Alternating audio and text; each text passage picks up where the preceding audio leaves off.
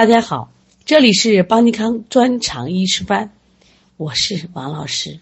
又是一个美丽的清晨，能量加油正在进行中。所有的逆袭都是有备而来，所有的光芒都是努力埋下的伏笔。今天我们继续学习中医基础理论的五行学说。关于五行学说的基本内容，包括两个方面，一个是五行生克制化的正常规律，一个是五行生克的异常变化。那么昨天呢，我让大家画了两个表，还记得吗？一个是五行生克表，就是反映了五行之间相生相克的这种正常规律；还有一个五行乘五的表。这个表实际上就是刚才讲的五行生克的异常。在这里需要强调的是，五行的相生和五行的相克属于正常规律，属于没病状态，一定把这点记住啊。那么五行相生是指的是木、火、土、金、水，它们之间存在着有序的地相滋生、助长还有促进的关系。在五行中的任何一行都存在着两个关系，哪两个关系呢？生我和我生的关系。记住啊，每一组关系有两个关系，每一行都有生我和我生的两个关系。那么这两个关系我们比作什么关系？母子关系。生我者为母，我生者为子。说因此，五行中的相生关系又称为母子关系。那我们现在再来看五行生克表，昨天我们都画过了。很多人说画起来好简单，但是你把意思要理明白。你比如说，我以火为例，那么两个关系出来了，一个是生我的关系，一个是我生的关系。木生火是生我的关系，这里的火为什么子？那么火生土是我生的关系，火为土之母。大家理解了吗？我们再看这个表来看。在木、火、土三行中，你一边看图啊，一边听我讲课。那么木与火，木生火是不是一对母子关系？火生土又是一对母子关系。但就火而言，它在木和火之间，它是母子关系的子，因为木生火嘛。那么在火生土这对关系中，它又是什么母？搞明白啊，一定搞明白，它不是子了，它是什么母？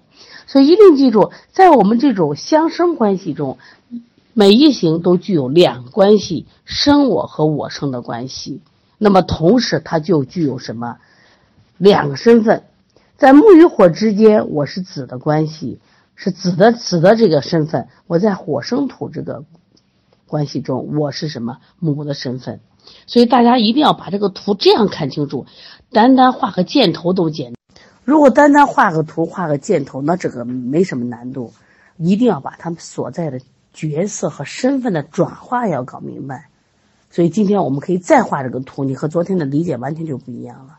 一定记住，在每一行中有几对关系？几对关系？两对关系。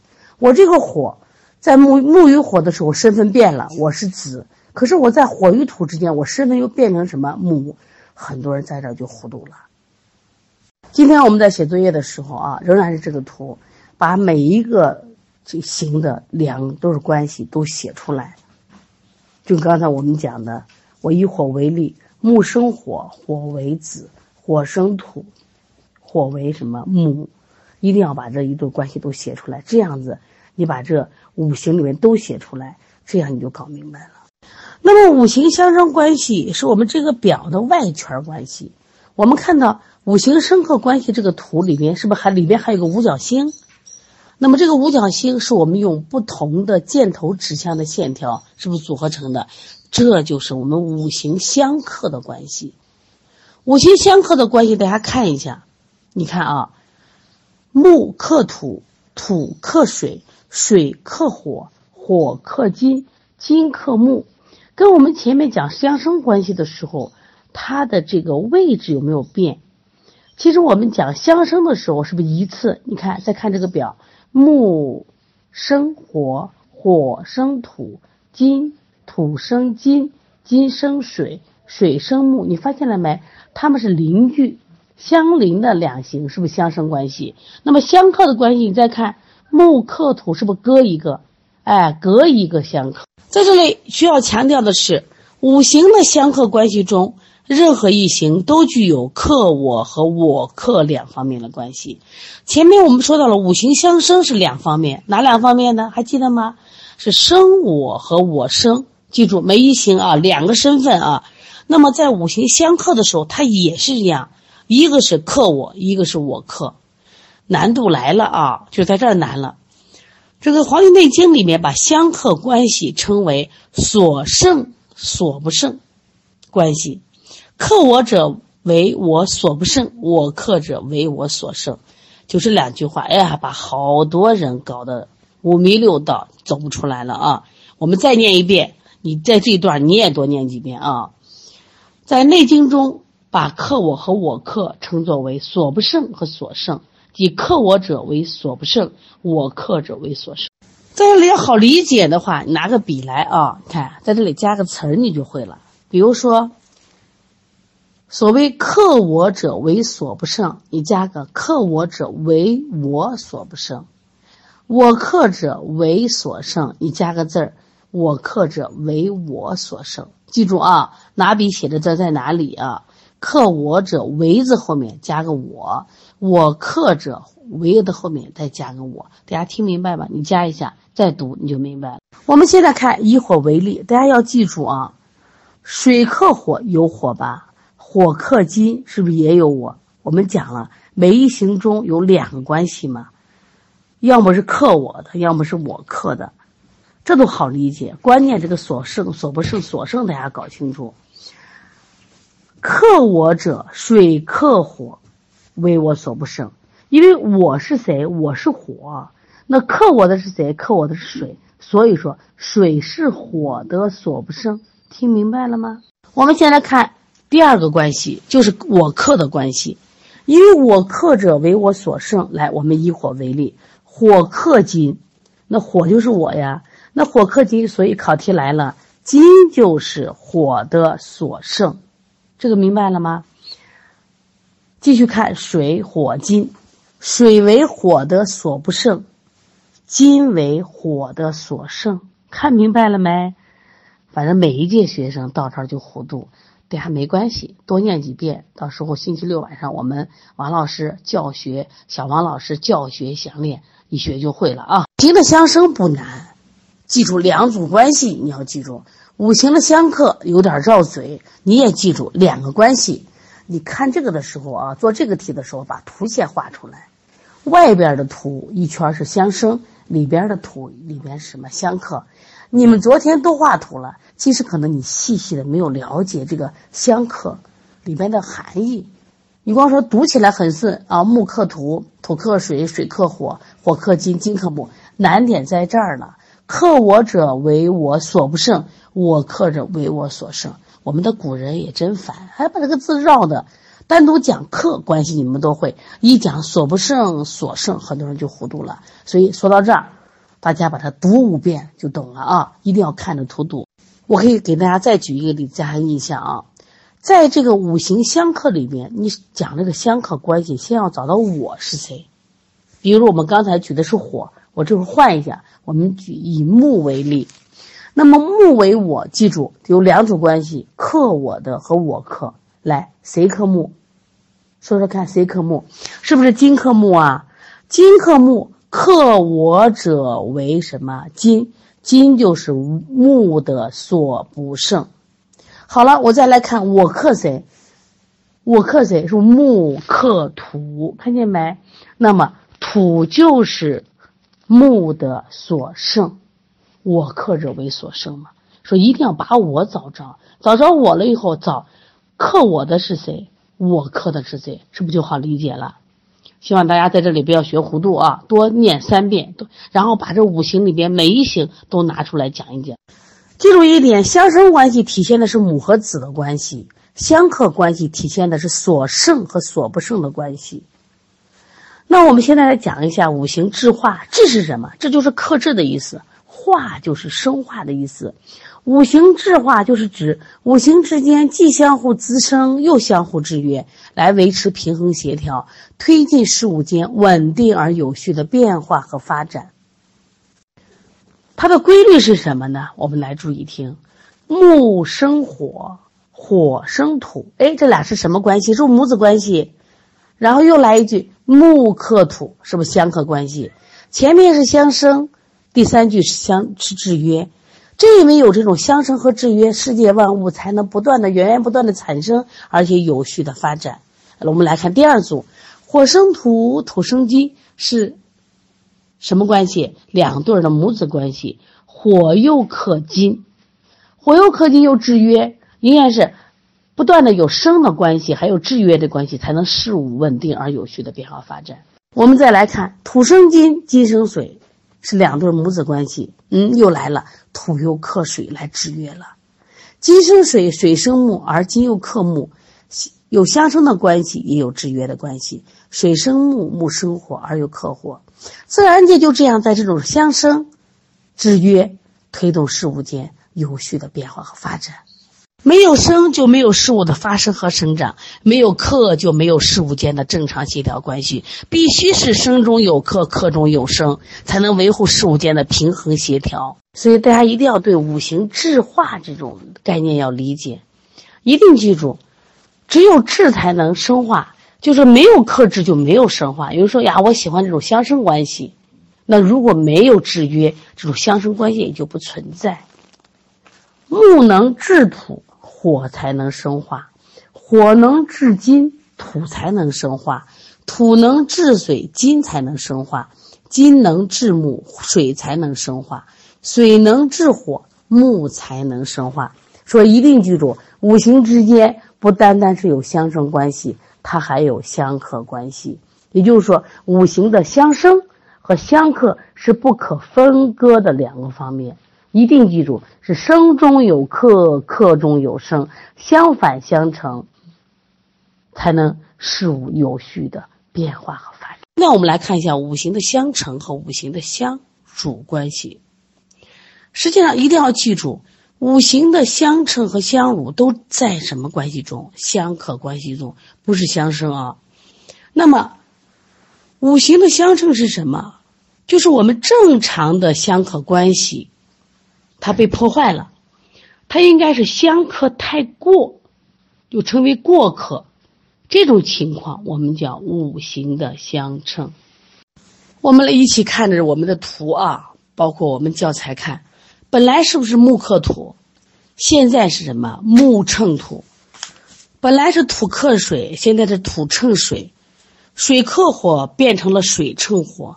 火克金变成了水成金，金克木变成了金成木，什么意思？过度克制了，明白了没有？过度克制有两个意思，第一个是某一行过于克制、过于强大，对其所剩这一行进行超过限度的克制，产生了相乘，叫木旺乘土。另一种是某一行中。过于虚弱，那么难以抵御其所不胜行正常限度的克制，产生了相称，如土虚木乘。这个一定要看着表啊，看着表来记啊。来，我们举一个例子啊，仍然是拿木乘土来说，看图啊，一定要看图说。木乘土本来是相克关系嘛，没病状态。那如果木过于亢盛，这个时候呢，其实土是正常的，它会出现这种过度克制。我们前面一定要写成什么木旺成土，是因为木太强大了。其实还有一种情况，人家木正常的，是谁虚了？是土虚了，出现了这种相乘关系。我们要写上是土虚木乘，这个呢对临床中帮助很大。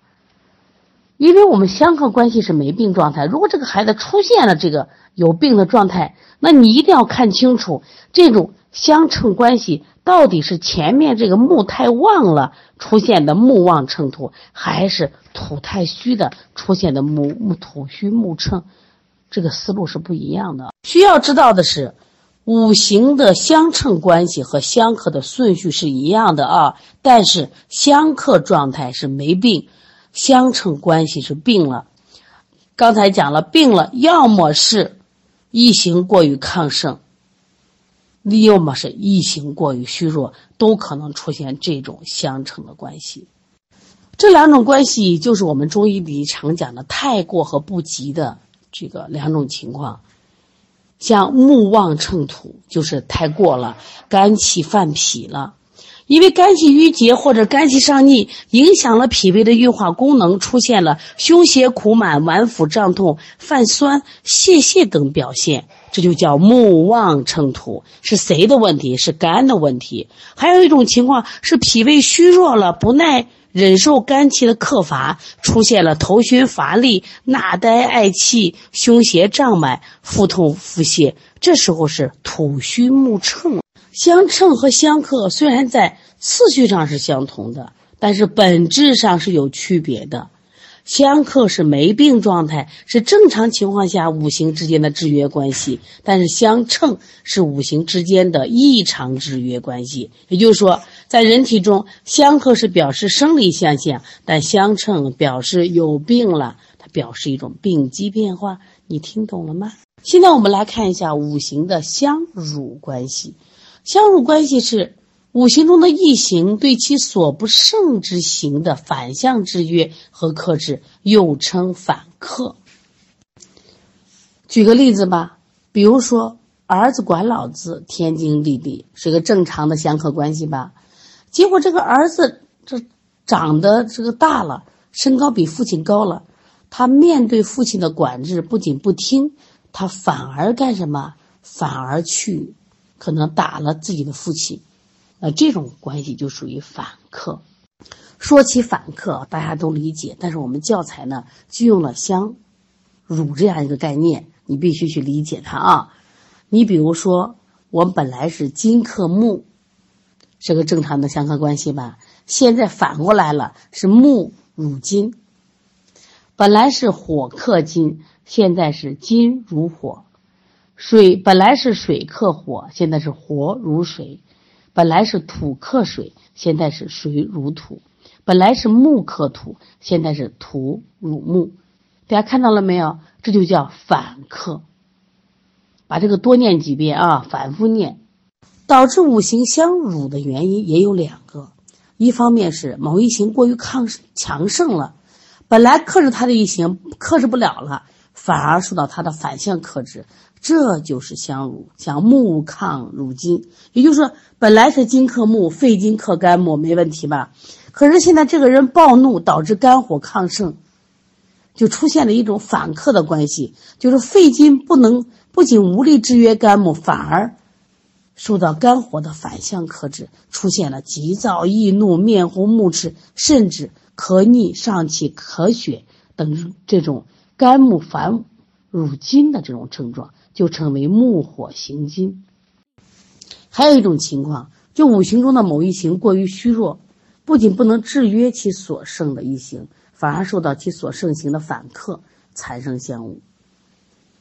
你比如说啊，像我们书上举了个木虚土辱，就木气过度虚弱的时候，那么所盛行的土就会因为木的弱而反向制约。其实我再举一个例子，像我们说的这个土克水，土克水这是正常关系。但如果说你的脾土虚衰，你就不能制约肾水，那会出现这种全身水肿的病。那是然肾水泛滥吗？不是，是在脾土太虚衰了。也就是说，你本来是相克了，结果你太弱了，被人什么反克？就刚刚讲的儿子反而打老子的这种关系。今天的两个难点，一个是五行相克中的克我和我克。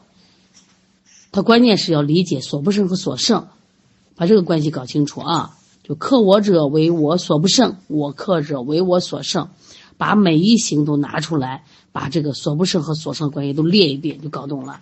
第二个就是把这个五行的相辱关系搞明白，其实本来就是反克，但是教材用的相辱，所以你必须把每一行的这种相辱关系搞出来，说顺，好不好？就这个难，别的没有难啊。其实五行里在本教材就算理解整个是书里就理解最难的了，但是五行学好以后你可了不起了，为什么？疑难杂症尽在什么话下，不怕它。你搞不清关系的时候，我们就在五行里面，就是这种相生相克里面找嘛啊。今天听不懂没有关系，我明天还有啊。明天听不懂没有关系，我们星期六晚上，我们的小王老师还会在以视频的方式，然后讲练结合的方式给大家再教。所以说，在邦尼康学习，你就把这个焦虑的心啊、恐慌的心啊放到你的肚子里，安安稳稳的，配合我们的节奏，每天预习、习题，然后讲授、复习，一定记住啊，节奏配合上了，学习作业跟上了，我保证你一年考过专场，而且是高分飘过，一年考过医师资格证，同样高分飘过。更重要的是，你基础打好了，在未来的临床中，你就什么呀？临床就不乱了。遇到什么样的病，你心里都有数，才能成为一个好医生，帮助到我们所有有需求的这些患者。在这里，我再一次感谢我们所有选择在邦尼康进行医师班学习的学员们，你们的信任让我们感觉责任重大。那么，我们不管是在教学，啊，管理上以及教学后的服务上，都要尽心尽力，不抛弃、不放弃每一个学生。也希望我们所有的学生配合学校的节奏，预习、复习、作业都跟得上，把一年的学习分解到每一天，不辛苦、不累。因此，大家呢通过一年专场、一年医师的考试，不仅可以获得医师资格证。更重要的是掌握系统扎实的中医知识，将来在我们的临床中帮助到更多的患者，同时把中医精神传播的更大更远。谢谢大家。